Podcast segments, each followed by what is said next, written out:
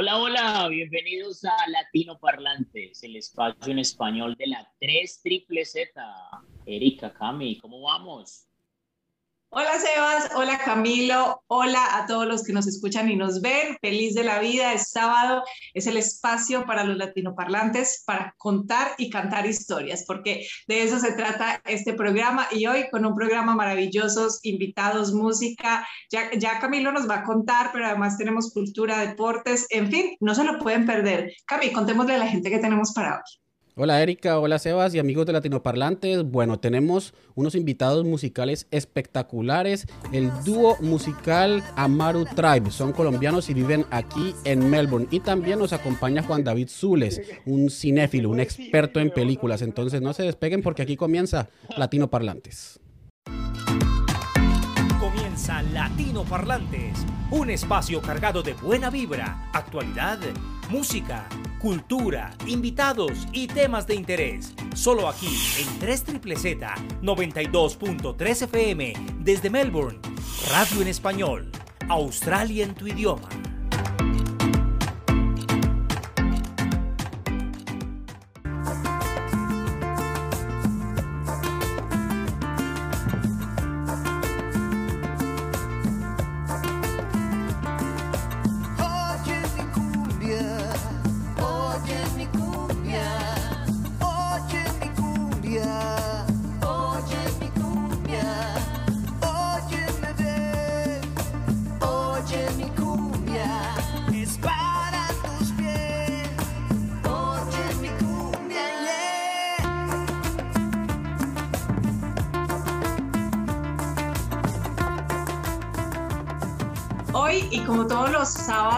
Nos ponemos muy felices cuando artistas latinoamericanos nos acompañan porque le ponen el ritmo a nuestro programa.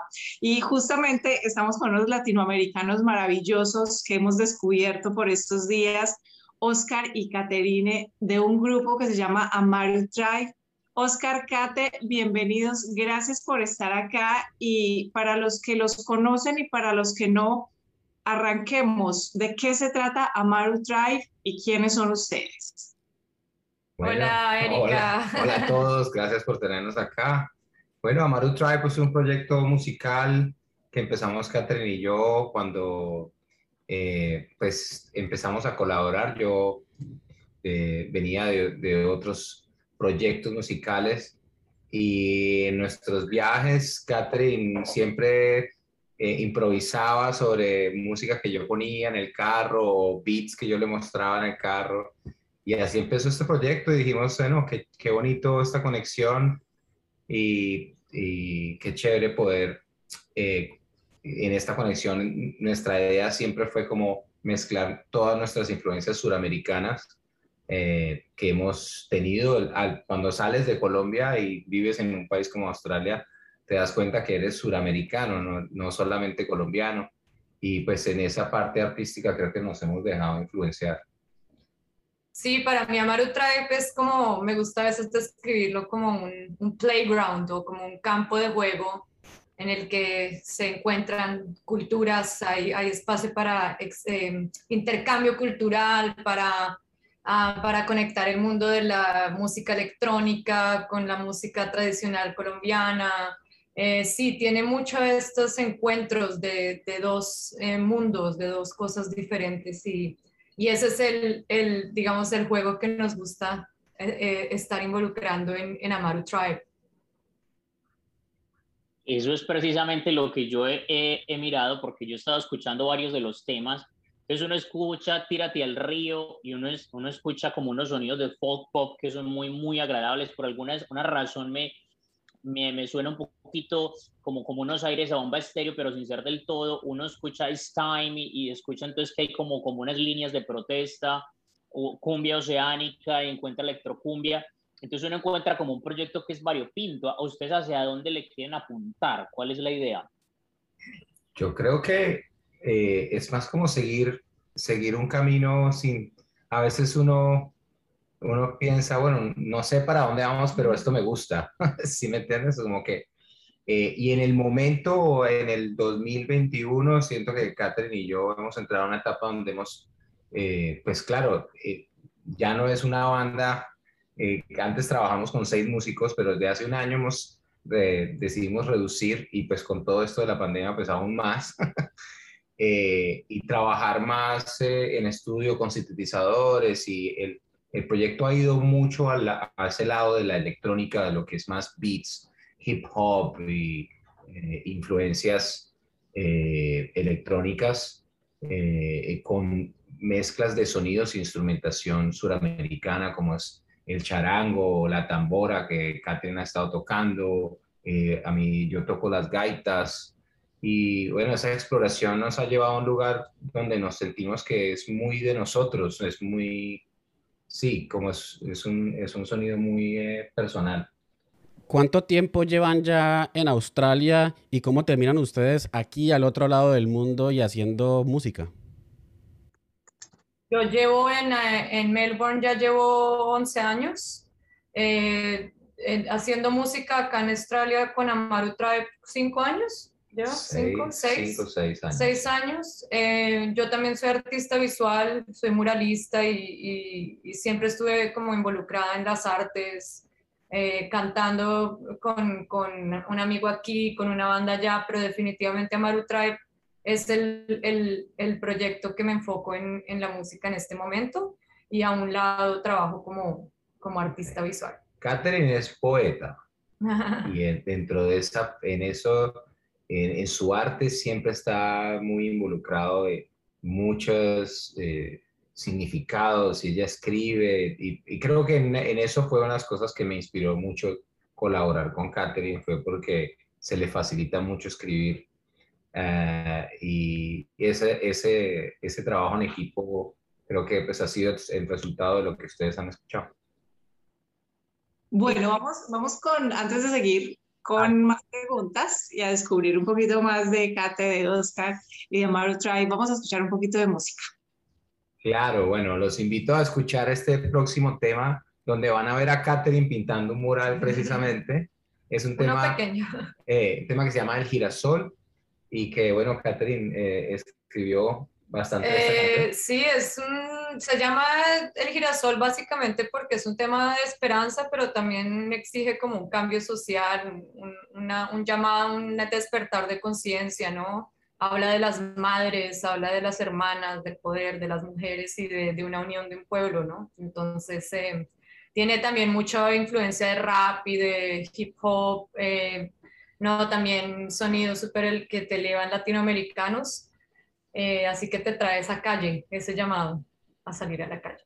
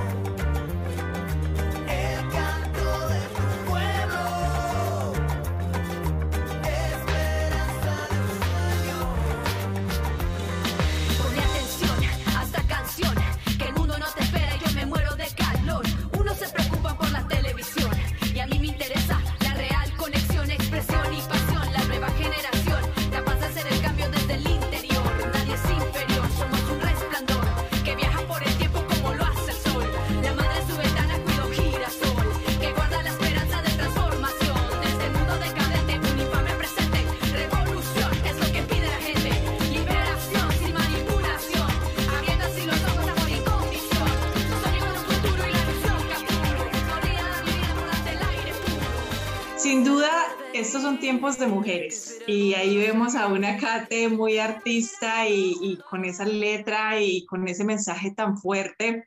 Pero antes de, de entrar a esos mensajes, yo quiero un toque romántico de toda esta historia y me quiero a, atrever a preguntarles si esa conexión artística también llegó a ser una, una conexión, son pareja, sí o no, y, y cuál fue la motivación o ¿cómo fue ese punto de encuentro entre los dos para, para crear este proyecto? Bueno, eh... pues si nosotros estamos casados, eh, somos, eh, somos eh, partners in crime, ¿cómo se dice? Sí, compinches. Sí. Eh, nosotros nos, nos enamoramos primero que todo, y después llegaron los proyectos. Mm. Eh, yo le llamo una, una, una unión espiritual, porque podemos hacer muchas cosas juntos. Es verdad, y ha sido un proceso de muchas cosas.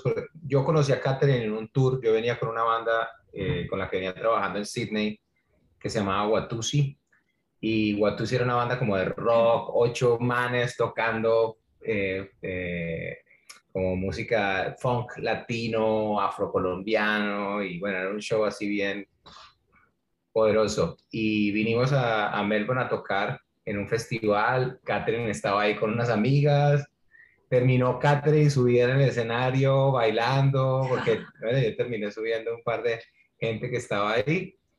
Y bueno, en el principio nos hicimos muy amigos, como mantenimos, mantenimos la conexión, y yo dos años después decidí como explorar más. Me gustaba mucho Melbourne y, y quería como cambiar. Llevaba, llevaba, yo llevo veinte años en, en Australia, y en ese entonces ya llevaba como doce años en, en Sydney, y quería como explorar más. Y en, esa, en, en esas visitas de, que vine a Melbourne a tocar como solista, eh, terminé en la casa de Catherine, no me preguntes cómo, ahí hablando, y llegó Catherine, nos hicimos más amigos, y bueno, ya la amistad se convirtió en, en un tema romántico, y, y, y ¿cuánto fue? Nueve meses después tuvimos, ya nos casamos. Fue una conexión casi que inmediata. Locos. Genial, genial. Genial. O sea que yo tengo una pregunta que va muy de la mano con la relación, porque como ustedes comparten no solamente por los momentos musicales, sino la cotidianidad. Esta semana leía un artículo donde, porque a mí el proceso creativo me llama mucho la atención, la Universidad de Texas hizo todo lo que pudo para comprar, adquirir los borradores de cien años de soledad de Gabriel García Márquez, porque no solamente pues, les interesa el producto como tal, sino el proceso creativo. ¿Cómo es el proceso creativo de ustedes? Ustedes, a ver, ve, me tengo esta idea en la cabeza, amor, vamos a sentarnos a hacer esto, o las, saquemos estas dos horitas, ¿cómo funciona eso? Pues mira, acá el, eh, sí hay como roles súper definidos. Oscar es un productor increíble, pueden oír varias de la música que él ha hecho, y, y es el, el, digamos, el cerebro de cómo llega a sonar la música, ¿no? Él es el que eh, entiende toda la gama de instrumentos, de sonidos que, que vienen a entrar. Eh, compone beats, compone eh, a veces una canción entera, a veces tiene una idea. Y por mi lado, yo soy muy escritora, me, me nacen muchas melodías, muchas ideas de, de, una, de una canción, una estructura. A veces se la muestro un poquito en guitarra y ya ahí la desarrollamos. Desde que empezó Latino Parlantes hemos entrevistado a varios músicos latinos y hemos llegado a la conclusión de que la industria musical australiana es muy atractiva. Muchos músicos latinos deciden venir acá y emprender su carrera musical. Vienen inicialmente quizás a estudiar algo, pero lanzan su carrera. ¿Qué es lo que tiene Australia y esa industria musical que atrae tantos músicos? ¿Y cómo les ha ido a ustedes? Eh, porque he visto que han participado en festivales. ¿Les ha dado la música para poder vivir de ella? Bueno, yo llevo viviendo la música ya dieciséis años. Entonces, y conozco muy bien la industria australiana. Eh, de todas maneras, sigue siendo un reto. Yo trabajo... Eh, en parte en la música, pero también tengo un trabajo en una organización que se llama Multicultural Arts Victoria, y ahí ayudo a desarrollar programas para artistas multiculturales. Eh, Australia sí es un, es un mercado atractivo en el sentido de que es un mercado joven. Hay ciertas oportunidades, pero para una trayectoria eh, artística, Eh, sinceramente es simplemente un lugar para, muy buen lugar para empezar, pero de, de lo que digo, para largo plazo nuestra misión siempre ha sido buscar oportunidades en Asia, Estados Unidos, eh, Europa, mm. y hemos logrado sí. eh, ir a ciertos lugares, Malasia. Yo creo que lo, lo, lo más lindo y atractivo para hablar así como de la parte muy positiva de la música en Melbourne, porque es, eh, hablar de Australia es complejo. Melbourne tiene una escena súper colorida, vibra, vibra mucho, ¿no? La, la música en vivo es, es, tiene, bueno, antes de COVID tenía muchísimo apoyo, muchísima acción, y eso como que a nivel creativo y personal te inspira, ¿no? A moverte, a colaborar, a, a, a tener el estilo de vida de músico que, que, que sueñas, creo, eh, o de artista en general.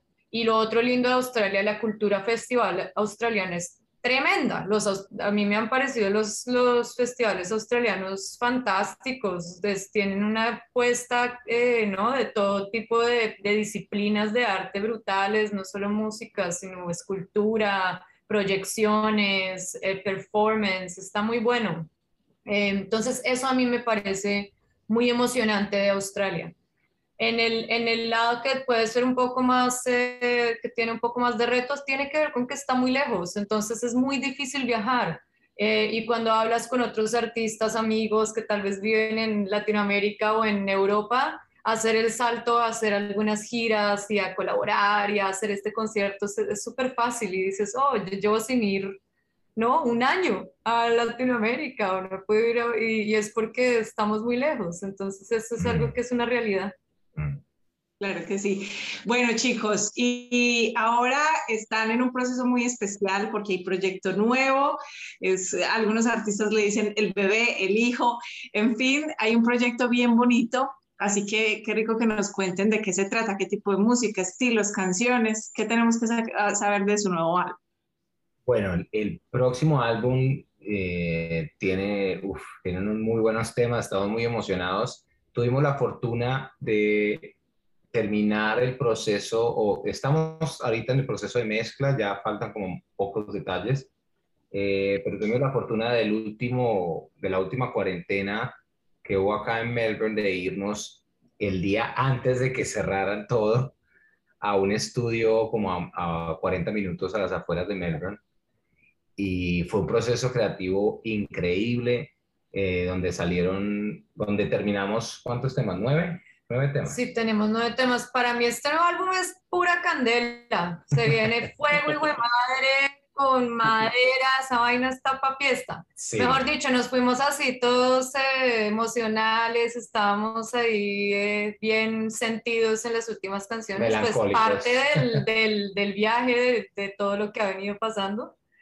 Y sí, creo que tuvimos así como una apertura de, de, de pensar muy, con, con mucha esperanza, con mucha emoción acerca del futuro que, que viene para todos, ¿no? Que esperamos poder en algún momento abrirnos a celebrar, y este álbum es eso, creo que, y bueno, continúa teniendo ese encuentro de culturas, ese encuentro de sonidos. Sí, hay varias, de, va a ser sorpresa ciertas colaboraciones, pero ahora acabamos de hacer una colaboración con una banda en Tailandia, Eh, donde estuvimos de tour el, en el dos mil diecinueve, y donde pues quedamos una muy buena conexión. Tailandia pues tiene una escena musical muy, muy hermosa y muy única, y que conecta mucho con, increíblemente, con la cumbia.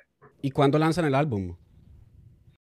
Bueno. La pregunta del millón, estamos, teníamos la, teníamos la fecha ten, tentativa para ahorita septiembre, uh-huh, pero la verdad es que con los, las cuarentenas algunas cosas se han retrasado muchísimo para producción y para sí, impresión de los vinilos, está todo sí, bastante, entonces este año, a final de año, pero estamos tratando de ajustarnos a, a todos los, sí, los cambios. Tenemos la esperanza de tenerlo, amén, oficialmente lanzado, yo creo que para noviembre, diciembre de este año. Genial. Vamos a tener, no sé, lo, lo tenemos en audio y lo podemos compartir un pedacito para que la gente escuche. Les damos unos, unos, ¿qué? Unos treinta segundos.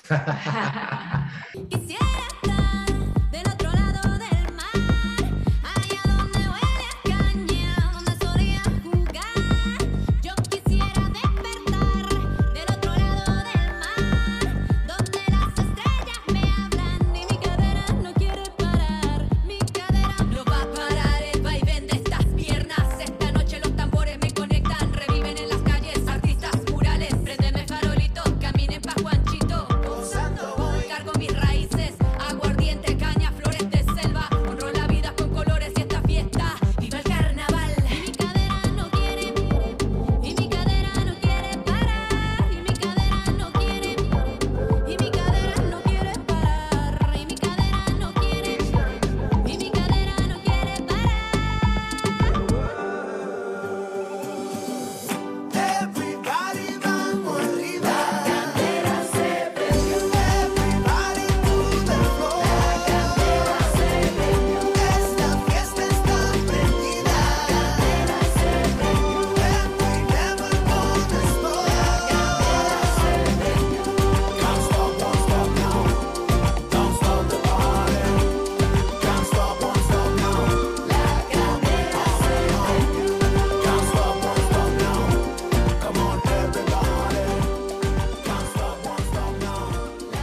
muchísimas gracias por haber aceptado la invitación, por habernos compartido su música, y aquí siempre bienvenidos. Y por favor, cuando saquen el álbum, si es en octubre, en noviembre, aquí invitados para que lo presenten y para que nos hablen de cada una de las canciones, ¿no?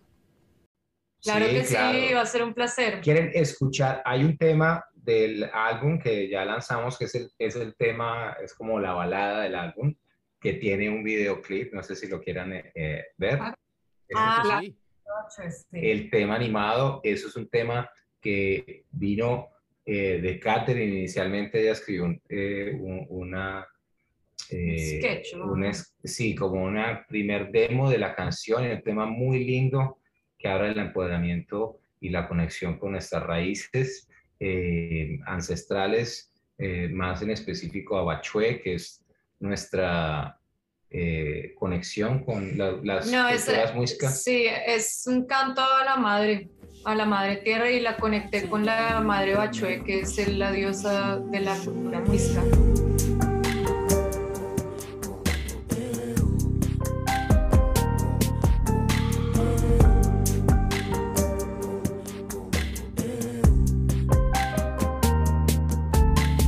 Dueña de las estrellas,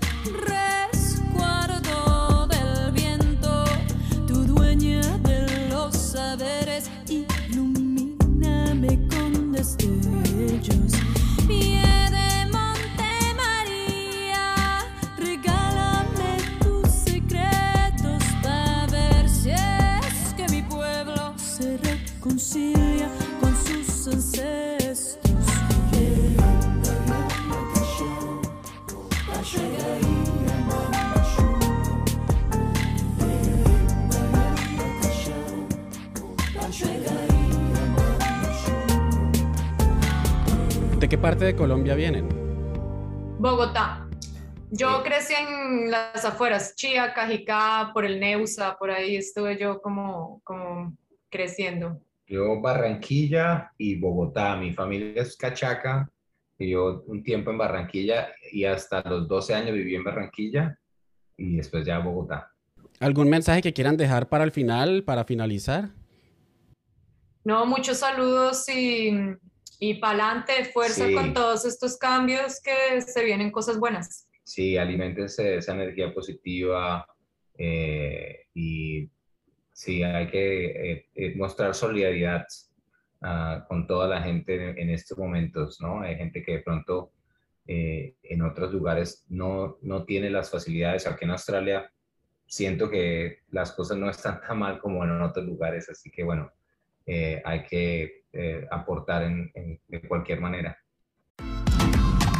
Llega la actualidad a Latino Parlantes, noticias e información de interés, todo lo que debes saber sobre Australia en tu idioma. Bueno, y después de esta maravillosa entrevista, qué bueno irnos con una sección esperada, las noticias y la actualidad con Camilo Montoya Yepes. Cami, ¿qué está pasando en el mundo? Bueno, Sebas, eh, nos compete también hablar de lo que está pasando en Australia, porque hay buenas noticias. Tienen que ver con vacunación y tienen que ver con vuelos internacionales. Empecemos por vacunación. Australia ya ha completado el, más del treinta y tres por ciento de su población mayor de dieciséis años vacunada con las dos dosis de AstraZeneca o Pfizer. Esto quiere decir que uno de cada tres australianos mayores de dieciséis años pues ya está vacunado contra el COVID diecinueve. Esta es una buena noticia porque... cabe recordar que si bien ya estamos alrededor del treinta y tres por ciento, cuando lleguemos a ese setenta por ciento o el ochenta por ciento, empiezan ya a retirarse todas las restricciones, no habrá confinamientos y empiezan a abrirse las fronteras internacionales. Con respecto a la vacunación, hay otra buena noticia, y es que desde esta semana se habilitó que las personas entre dieciséis a treinta y nueve años accedieran a la vacuna de Pfizer, que es la que es recomendada para las personas de esta edad. Y se va a empezar a vacunar también a las personas de doce a quince años. En pocas palabras, ya cualquiera mayor de doce años va a poder acceder a la vacuna. Esto es bueno porque en unos cuantos meses ya podríamos ver a Australia, si se sigue el plan del gobierno federal, abrirse totalmente. Hay un par de estados, y hay que decirlo, son Australia Occidental y Queensland, que están dudando sus premieres están dudando de si abren o no, porque estos dos estados han mantenido cero casos de COVID. Entonces tienen esa duda de si van a abrir o no las fronteras cuando se llegue a ese setenta u ochenta por ciento. Hay una especie de pelea política entre ellos y el primer ministro, pero esperemos a ver qué pasa, eh, qué se resuelve, si se llega a un acuerdo, pero el plan eh, presentado por el gobierno federal y con el gabinete nacional, es decir, con los seis premieres y el gobierno federal, es que el país ya esté en una especie de normalidad a partir del ochenta por ciento. Entonces es una buena noticia, la vacunación avanza muy bien, un promedio de dos millones de vacunas a la semana. Y pues Australia tiene, como ustedes saben, veinticinco millones de personas. Esto se va a alcanzar, si se sigue así, muy rápido. Entonces, bueno, esperemos que así sea. En diciembre, ¿no? Pero además, esto tiene unas consecuencias, Cami. Eh, ya se está hablando de, de países a donde se va a poder viajar o van a poder ingresar. ¿Qué, qué han dicho al respecto? Sí, es que al final de la semana, la aerolínea número uno de Australia, que es Qantas, la más grande, eh, anunció que para diciembre reanudará los vuelos internacionales, y esto está condicionado a si se cumple el plan que les decía del gobierno federal de llegar al ochenta por ciento de la mm. población mayor de dieciséis años vacunada con ambas dosis antes de diciembre.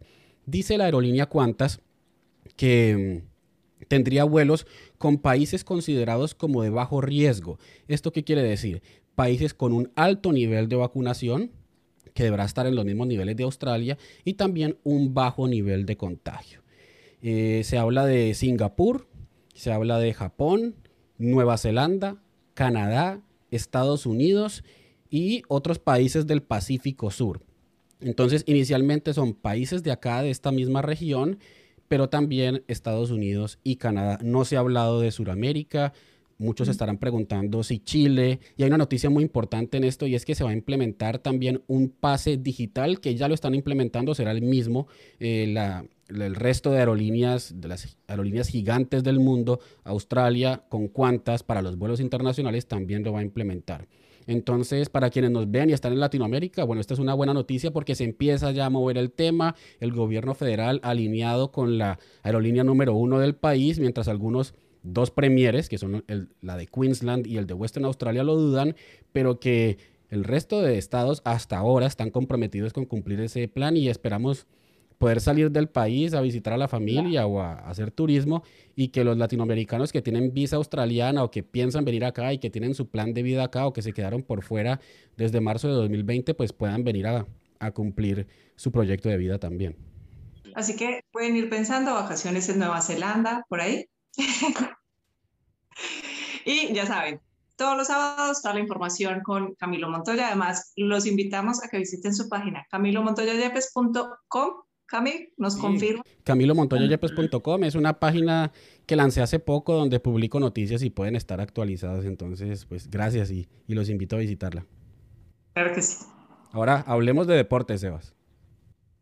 Hablemos de deportes. Les llegó la hora de los deportes latinoparlantes y empecemos con los Paralímpicos, que es el evento que se hace después de los Olímpicos. Estos se están realizando desde el veinticuatro de agosto al cinco de septiembre, y hay varios datos importantes. Eh, Colombia ganó medalla de oro en natación. Colombia ha sido es potencia latinoamericana en los Paralímpicos. De hecho, ganaron diecisiete medallas en los Juegos Olímpicos de Río. Acabó de ganar oro en natación Nelson Crispín, doscientos metros combinados. No solamente ganó el oro, sino que batió el récord olímpico. Australia, eh, hasta el jueves que hice el cálculo, más o menos había obtenido seis de oro, y cuatro de ellas habían sido en natación y dos en ciclismo de pista, y estaba punteando la, la medallería en ese aspecto. Les tengo una recomendación, una historia de vida fascinante. Ella se llama Natalia Dorota Partyka, yo diría Natalia Partyka, como las mamás leyendo hasta el segundo nombre. Natalia Partyka es una polaca que nació sin la, la mano derecha y el antebrazo derecho. Ella tiene treinta y dos años, empezó a practicar el tenis de mesa desde los siete años y rompió el récord a ser la primera persona, pues la más joven en ganar una, una medalla en unos Paralímpicos con once años. Lo fascinante de, de la historia de vida de ella, que está compitiendo en estas Olimpiadas en, en Japón, es que compite no solo en Paralímpicos, sino en los Olímpicos, para Polonia. Es un ejemplo de vida tenaz, es la número uno del mundo en tenis de mesa en Paralímpicos y está dentro de las cincuenta mejores en Olímpicos. Una historia de vida para que la revisen. Natalia Partyka, con Y y con K. Hablando de otros deportes, nos vamos a la Copa Libertadores, que ya entró a, la, a una de sus fases decisivas. Están en las semifinales, que se van a disputar el veintidós y veintitrés de septiembre, diez y media de la mañana, hora pues australiana. Y es la primera vez desde el dos mil diez que equipos argentinos no están en la semifinal. Van a enfrentarse Palmeiras con Atlético de Mineiro, que eliminó a Boca Juniors primero y después a River Plate. Y luego Flamengo contra Barcelona, que es el único equipo que no es brasilero, es ecuatoriano, que eliminó al Fluminense. Eso por la Copa Libertadores. Otro evento que es muy bueno para los amantes del deporte de dos ruedas es la Vuelta a España, que se disputa desde el catorce de agosto al cinco de septiembre. Hay una sorpresa porque hay un noruego que está destacando, se llama Odd Christian Eiking. Nadie se lo esperaba y el noruego está punteando. Y siguen en la pelea Primo Roglič, que es el principal favorito, ganador de la etapa número once. Y de los colombianos están entre los diez primeros Miguel Ángel López, Superman López, como le dicen, y Egan Bernal. Les tengo dos recomendaciones. Hoy por la noche se va a hacer una etapa sensacional, la pueden ver en S B S On Demand, desde Don Benito a Pico Villuerta, ciento sesenta y cinco kilómetros. Hay dos premios de montaña, uno de tercera y de primera categoría, y el final es en primera categoría. Y mañana domingo por la noche, Navalmoral de la Mata, El Barraco, doscientos, casi doscientos kilómetros, ciento noventa y siete punto cinco, tiene tres premios, uno de primera, segunda y primera categoría, y luego al final en tercera categoría. Lo ven gratis en S B S On Demand. Hasta aquí los deportes en Latinoparlantes. En Latinoparlantes nos gusta la diversidad y por eso llegan a esta hora las voces de los protagonistas. Bueno, y en Latinoparlantes tenemos un invitado especial. Él es Juan David Zules, es un cinéfilo apasionado por, pues como lo dice la palabra, por el séptimo arte. ¿Cómo estás, Juan? Bienvenido a Latinoparlantes. Muchas gracias a ustedes por la invitación, muy contento de estar aquí. Y pues sí, siempre es chévere poder hablar de cine en cualquier, en cualquier ocasión, cualquier oportunidad, así que no más, gracias. Excelente, Juan, ¿no? Qué rico que, que estás con nosotros. Tú tienes una cuenta de Instagram que tiene casi diez mil seguidores y yo veo pues está enriquecida con lo último del cine. ¿De dónde nació? Pues a todos nos gusta el cine de una u otra manera, pero ¿de dónde nació ese fervor tuyo, digamos, sistemático y apasionado por el cine? Pues yo creo que cuando era muy, muy pequeño, cuando era muy niño, eh, recuerdo que me gustaba mucho ver películas, me gustaba imitar lo que veía en las películas, entonces, no sé, me veía, por ejemplo, Indiana Jones, entonces yo era Indiana Jones, me veía Volver al Futuro, entonces jugaba que yo era Marty, y así con muchas otras películas, yo como naciendo esa, esa pasión, me repetía muchísimas películas, me aprendía los diálogos, y ya pues cuando ya crecí, eh, un día decidí hacer como una colección, yo dije, bueno, pues sí, porque si soy un cinéfilo de verdad, no quiero seguir apoyando la piratería, entonces voy a empezar a comprar películas en su formato físico, cuando no existía pues todo lo del streaming que hay hoy en día, y compré muchas películas originales, todavía sigo comprando, inclusive me gusta tener algunas, y hace como unos tres años de que yo dije, bueno, no quiero que se quede simplemente en recomendaciones con amigos, quiero que también mucha gente pues se entere de buenas películas, de buenas recomendaciones y demás, y ahí fue cuando decidí abrir el perfil de Instagram. Básicamente bueno, así es. Y, y, y eso, ese proyecto de, de la cuenta de Instagram empieza en Australia o desde Latinoamérica, desde Colombia, donde eres tú, eh, decidiste abrir y empezar a compartir con la gente. No, empieza aquí en Australia, empieza aquí en Australia y fue más que todo porque mi hermana menor, ella un día me dijo como que, ¿tú por qué no abres una, una cuenta en Instagram? Empiezas a recomendar. Y entonces yo dije como que, ve, pues sí, nunca lo había, nunca lo había pensado, siempre lo hacía como desde mi perfil personal. No hacía tanto, sino más que todo historias, montaba muchas historias, uy, esta película se estrenó, me la vi en cine, bacanísima, se la recomiendo, o no pierdan el tiempo viendo esta lata, súper floja. Entonces yo dije, ve, pues sí, chévere como hacer algo relacionado con eso, tampoco para saturar a la gente que, pues, que tenía yo como en mis contactos con puras cosas de cine. Entonces ahí fue cuando decidí abrirla acá, hace como unos sí, dos años y medio, tres años más o menos, y ahí fue cuando empecé pues a montar todo eso, y cuando la abrí mucha gente, mucha gente me dijo, eh, súper chévere, te habías demorado, bacano, y ya, tuvo buena acogida. Eso era lo que te quería preguntar, ¿qué te ha dicho la gente? ¿Qué es lo que más pregunta la gente? ¿Qué es lo que más quiere saber la gente con respecto a películas? ¿Piden recomendados o te piden hacer crítica? O básicamente, ¿qué pide la gente con respecto al cine? Bueno, es como de todo un poco. Digamos, eh, mucha gente sí me pregunta como que por interno, por interno me, me preguntan muchas personas, obviamente a, a todos les respondo, no vayan a pensar que yo no respondo, a todo mundo les respondo, y siempre me preguntan por interno como que mira, esta película, bueno, hay gente que inclusive me recomienda películas, me dice, mira, me vi esta película y veo que nunca la has recomendado, ¿qué tal te parece? O también hay gente que simplemente me dice, mira, quiero verme, no sé, algo para el sábado en la noche, ¿qué me aconsejas? O qué pensás de la última película que está en cine en este momento, porque pues yo hago recomendaciones, pero pues digamos tampoco hago recomendaciones de todo, porque también es imposible verse todas las películas que, que se estrenan, pero digamos hago pues como de, de pronto como de lo más sonado, de lo más comercial, o de pronto también cosas independientes, o sea, intento como que haya para, para todo público, pero sí, diría que de todo un poco, pregúntame. Oíste, Juan, ¿cuál es, cu cu yo siempre he tenido curiosidad por saber cuál es la, la, cómo es el rollo con la colección de películas que vos tenés. ¿Cómo es que vos le botás las cajas y te las traes? ¿Cómo es que es el rollo con, cuál es la historia? Con...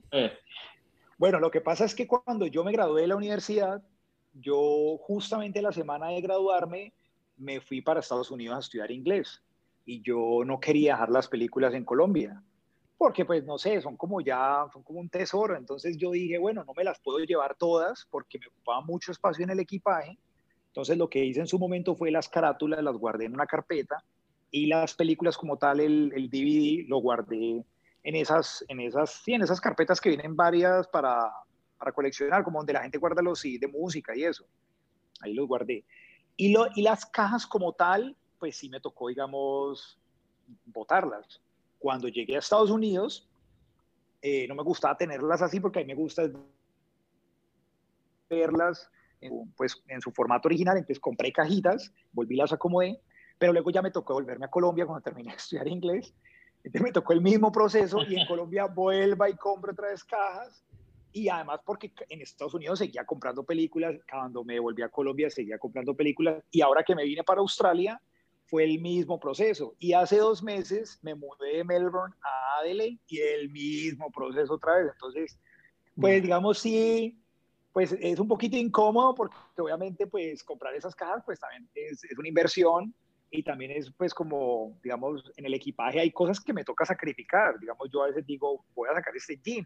Y la gente me dice, ¿vos por qué sos así? ¿Por qué no sacas más bien? Deja de comprar tantas películas. Y digo, no, esas películas no, no pueden faltar. O sea, ¿cuántas tenés? ¿Cuántas tenés en este momento?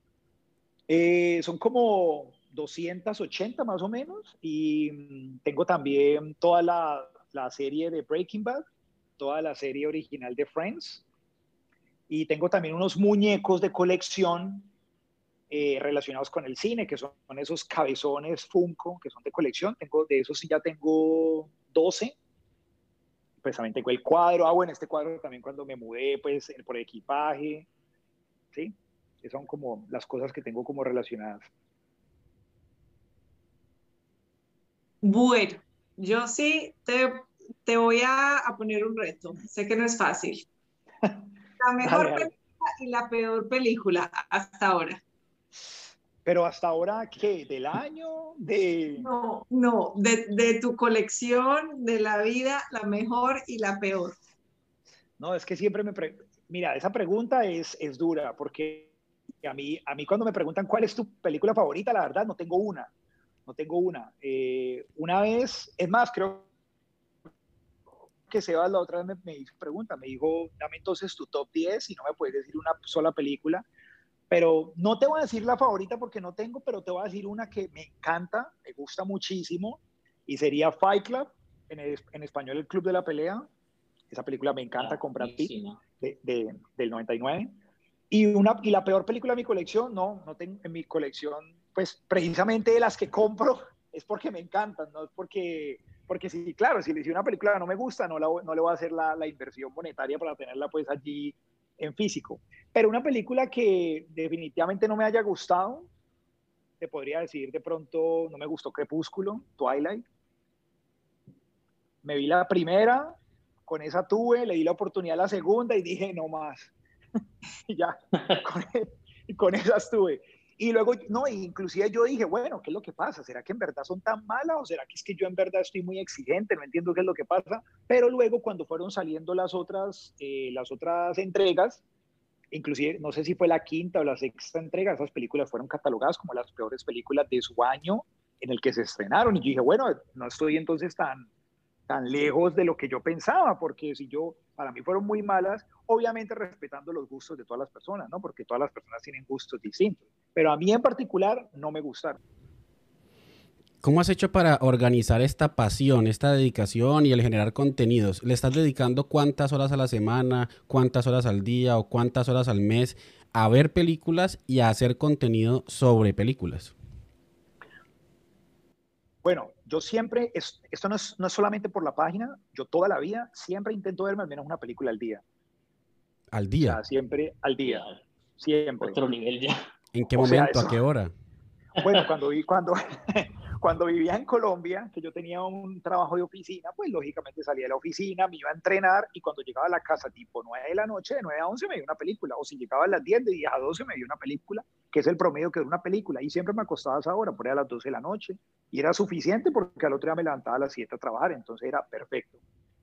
Los fines de semana me la veía de pronto en la mañana, porque en la noche pues uno estaba pues eh, más joven, entonces y la, rumba, la rumba, claro, entonces no, no podía faltar. Pero obviamente no te voy a negar que había días que de pronto, pues no sé, llegaba muy tarde a la casa, de pronto llegaba ya a las doce de la noche, pues lógicamente yo decía, no, pues ya no, pues me acuesto a dormir, y hoy no fue. Pero asimismo también había otros días en el que me veía dos, tres. Aquí en Australia me toca distinto porque como aquí yo no, no tengo un horario de oficina, sino que tengo un horario muy variado, entonces de pronto hay veces me la puedo ver en la noche, o me la puedo ver en la mañana, o me la puedo ver en la tarde. Obviamente, como te digo, hay días que no, no me queda tiempo de vérmela, pero intento. Pero, por ejemplo, digamos, creo que fue hace quince días, un domingo, me vi seis de una, el mismo, el, en un solo domingo. ¿Pero nuevas eh, o antiguas o de tus favoritas o cómo haces?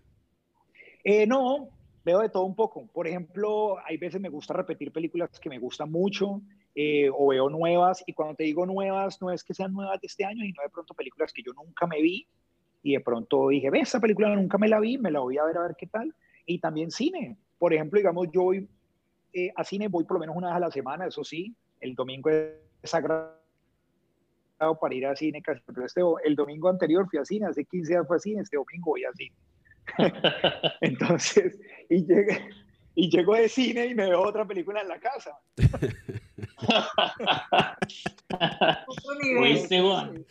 No. Bueno, y contámosle a la gente cómo es tu dinámica en redes sociales, qué es lo que haces, la gente cómo interactúa contigo, qué tipo de contenidos compartes, la gente por qué te puede buscar ahora que estamos casi que todo Australia encerrados, que estamos en casita, eh, eh, queremos recomendaciones, entonces, ¿por qué buscarte en, en, en Instagram que, y por qué preguntarte por recomendaciones? Cuéntanos un poco. Bueno, pues eh, me parece que yo, digamos, doy varios, o sea, el contenido que ofrezco es bien amplio, digamos, como les decía ahorita, no solamente es algo muy comercial, también recomiendo muchas películas independientes, o sea, como que intento que haya como para todo mundo, no simplemente la película de superhéroes ni nada de eso, sino que intento que haya como de todo un poco. Y lo que más hago es como película recomendada.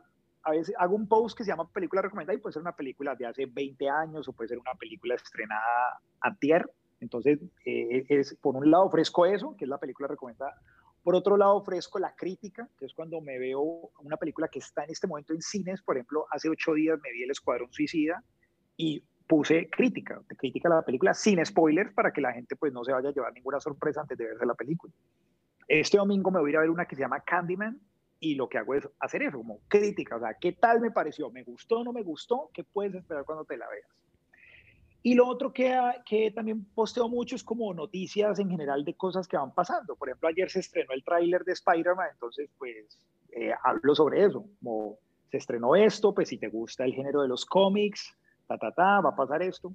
Pero adicional, también tengo como unas historias destacadas, por ejemplo, el top diez para mi gusto de las mejores películas de Netflix, o el top diez de las mejores películas de Prime Video, o para mí cuáles fueron las mejores diez películas del año pasado, las diez mejores películas de la década, y tengo otro que son las top, las cien mejores películas de la historia para mí. Entonces, claro, hay gente que de pronto dice, bueno, yo no me quiero una película del sesenta, como dice este man, pero sí me quiero una película de pronto del año pasado, entonces yo tengo, digamos, el top diez del año pasado. O no, a mí no me importa que sea un poquito más vieja, pues tengo el top diez de la década. Entonces, como te digo, hay como para, para todo mundo. A propósito del cine de antiguo y el cine de ahora, ¿cómo ves la industria en comparación con el primer cine que hubo, con el cine de los ochenta, con la explosión del cine en los noventa y cómo lo ves ahora? ¿Cómo ves la industria del cine hoy en día en el mundo? Y también teniendo en cuenta pues, que han surgido plataformas como Netflix, como Amazon Prime, como Disney, que ya algunas películas no las lleva al cine, sino que las saca directamente en su plataforma. ¿Cómo ves la industria? ¿Ha mejorado? ¿La ves creciendo? ¿El cine ha tenido que migrar hacia lo digital? ¿Cómo la ves? Bueno, digamos, a mí con lo del streaming y esto, a mí me encanta, porque es como tú tienes allí en cualquier instante la opción de ver una película. No era como antes que, pues sí, que te tocaba esperar las ocho de la noche para que transmitieran la película en el canal que tú tenías, o esperar una semana que te dieran el, el programa porque quedaste pues súper ansioso del final del capítulo anterior. En ese sentido, a mí me gusta mucho el streaming. Pero a mí también me encanta la experiencia de ir a cine, por eso no lo dejo de hacer. A mí sí me parece que hay películas que solo deberían de estrenarse en cines. Digamos, lo que Disney hace no me gusta mucho, que Disney dice como que te la ponemos en cine, pero si pagas un poquito más también te la puedes ver en tu casa. A mí esa estrategia no me gusta ya mucho, porque yo preferiría que la gente, la única opción que tuviera fuera verla en cine. Y después, si en un par de meses no te la pudiste ver en cines, pues la puedes ver en la comodidad de tu casa. Pero no me gusta esa estrategia porque lo que hace es la gente de por sí va a dejar de ir a cine. Y yo no quiero que el cine muera porque me encanta ir a cine. Digamos, en eso, inclusive hace poquito, un par de actrices de Marvel, Scarlett Johansson y Emma Stone, estaban, iban a demandar a Disney precisamente por eso. Porque estrenaron sus películas al mismo tiempo que en la plataforma. Y la gente prefiere, la gran mayoría prefiere verla desde su casa que ir a gastar una boleta de cine. Y es entendible. Entonces, digamos, por ese lado no me gusta mucho. Por el lado de la practicidad y, y, de, y de la comodidad, es muy chévere. Y en cuanto a lo que decías que cómo ha cambiado el cine, digamos, hoy, pues como hay tantas plataformas de streaming, lógicamente el contenido es, es demasiado. Y como que tiene sus cosas buenas y sus cosas malas. Lo bueno es que tienes muchas películas. Eh, Netflix inclusive este año hizo una promesa y fue que iban a, a estrenar una película original semanalmente. Esos son cincuenta películas nuevas originales de Netflix, lo cual es chévere porque tú tienes cada semana algo bueno para ver, pero precisamente también por sacar en cantidad pues la calidad se ve afectada un poco. Digamos, de, en lo que va del año las películas originales de Netflix no, haya, no ha habido como una que yo diga qué película más increíble me acabo de ver. Son entretenidas, sí, pero no es como que yo diga, uff. Entonces, digamos, también como que tiene su pro y su contra, pues. La época de los noventa, por cierto, a mí yo creo que es mi favorita. Sí. Tu favorita, ¿no? Eh, Juan, no, qué, qué rico tenerte, muchas preguntas. Yo quiero una, una pequeña ahí para terminar. Bueno, yo no sé si, si, si, si Erika también quiera agregar otra, porque me surgen y me surgen preguntas. Eh, también he tenido otra curiosidad, recordándole a la gente que tu cuenta de Instagram es Zules Films, Eh, Zules con Z al inicio y al final Films, es en, con el tema de las películas que, que salen primero en la, es la literatura y la literatura la llevan al cine. ¿Cómo haces vos? Eh, ¿Vos tienes la oportunidad de leerte el libro o te, te ves primero la película, el libro o no? ¿Vos directamente te ves la película o tuyo del cine? No, sí, mira que yo directamente me veo la, la película. Hay, hay gente que, que, hace, que hace ambas. Hay gente que, que se, ve la, se ve la película, se, se lee el libro, o se lee el libro y se ve la película, o hay gente que simplemente se lee el libro. Pero no, no, yo en mi caso sí me, la, me veo netamente es la película y, y me gusta buscar diferencias que tuvo con el libro. No me leo los libros, no voy a decir mentiras. Simplemente me gusta es buscar qué diferencia tuvo con el libro. O sea, si fue de pronto muy, pues si estuvo, sí, muy, muy fiel a lo que era el li libro, o si fue muy, muy distinta. Entonces, digamos, eso sí lo hago. Averiguo por mi cuenta qué, qué, qué diferencias o qué similitudes tuvo con, con el libro.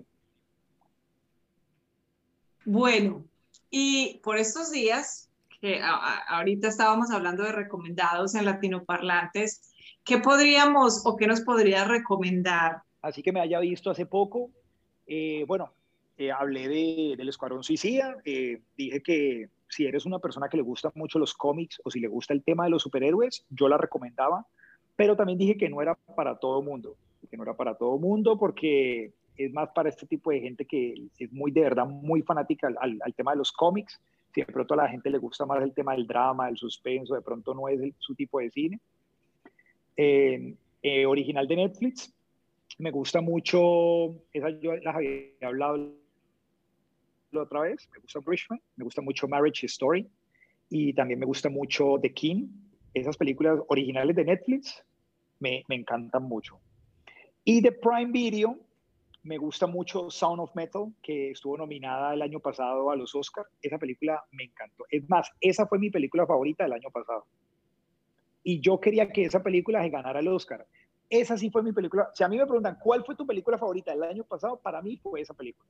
Y es una película original de Prime Video. Para los que tengan Prime Video, Amazon, se llama El Sonido del Metal. Esa fue mi película favorita del año pasado. También muy buena. Muchísimas gracias, Juan, por, por compartirnos tu tiempo, tu pasión.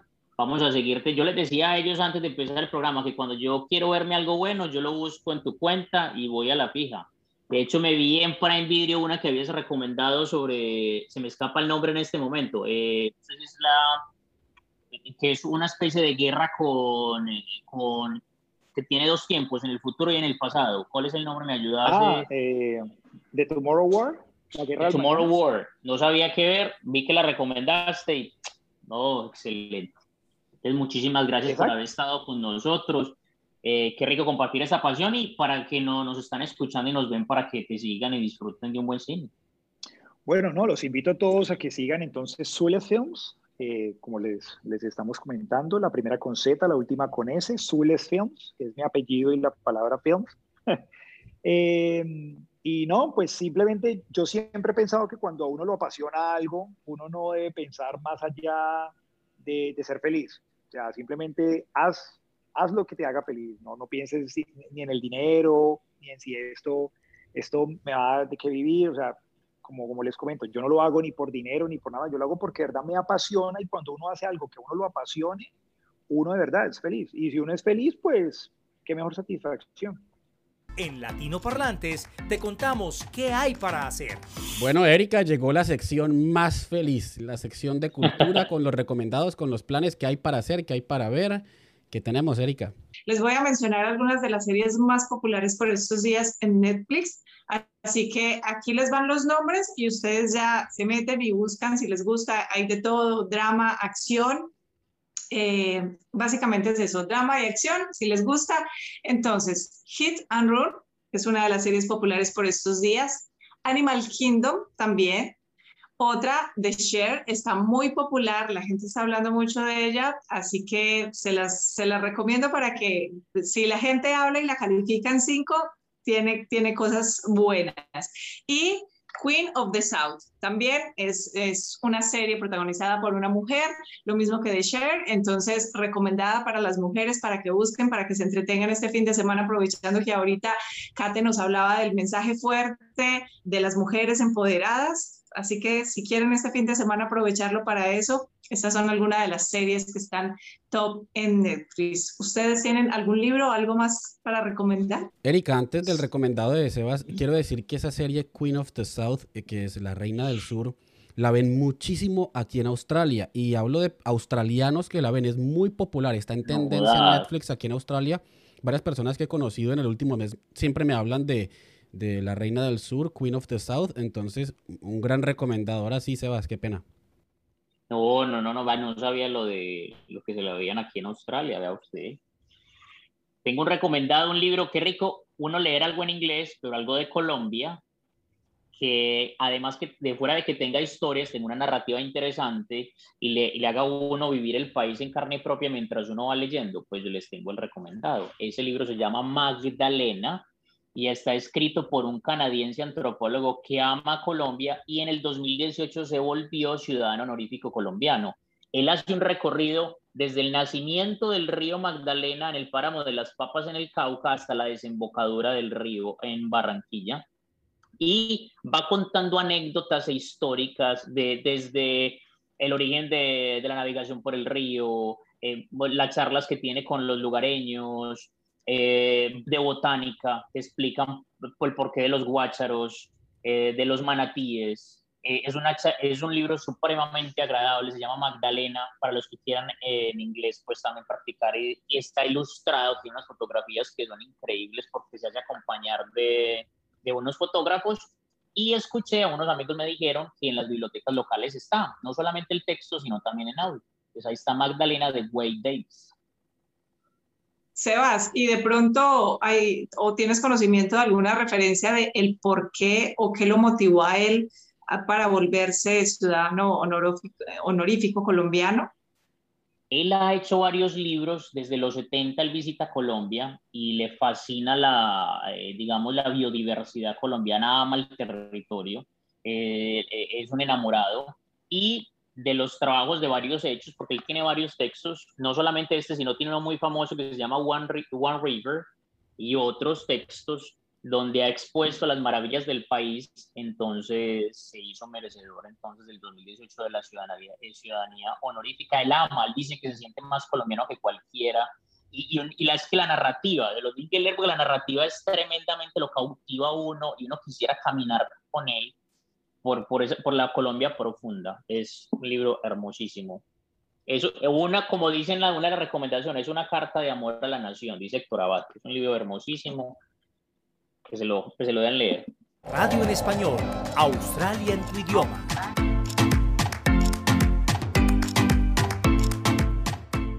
Bueno, y después de haber compartido un capítulo fascinante con historias de vida, música y mucha información, llega la hora triste, nos toca decir chao. Qué rico haber compartido con ustedes, qué rico haber compartido con con vos, Erika, y con Cami, otro programa más. Gracias, Sebas, gracias, Erika, gracias, amigos de Latinoparlantes, por haberse conectado, y recuerden, estamos siempre los sábados de seis a siete de la noche en la tres Z Z Z noventa y dos punto tres F M y en todas nuestras redes sociales. Si son amantes del audio, del podcast, también nos encuentran en Spotify, Google Podcast y Apple Podcast.